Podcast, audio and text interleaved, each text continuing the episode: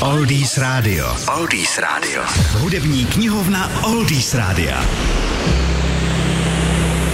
Já vám přeju příjemný den, je čas podívat se také do naší hudební knihovny.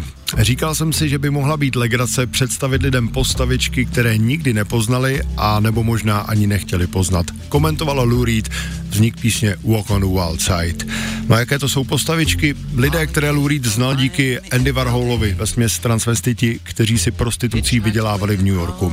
K velkému překvapení konzervativní BBC v tomhle případě cenzorsky nezasáhla a skladba se tehdy směla vysílat. Možná jednoduše proto, že cenzorům unikl výraz některých frází. Například given head je poměrně vulgární výraz pro orální sex. O homosexualitě se v 70. letech začalo poprvé otevřeně mluvit právě Reed, David Bowie nebo Elton John znatelně napomohli průlomu konzervativních myšlenek v tomto směru. Navíc tehdejší glamrocková vlna šla v modě naproti i transvestitům, často díky divokým výstřelkům podporovala ženské převleky i heterosexuálních zpěváků. Hey babe, take a walk on the wild side. Said hey honey, take a walk on the wild side. www.oldiesradio.cz Oldies Radio. Oldies Radio.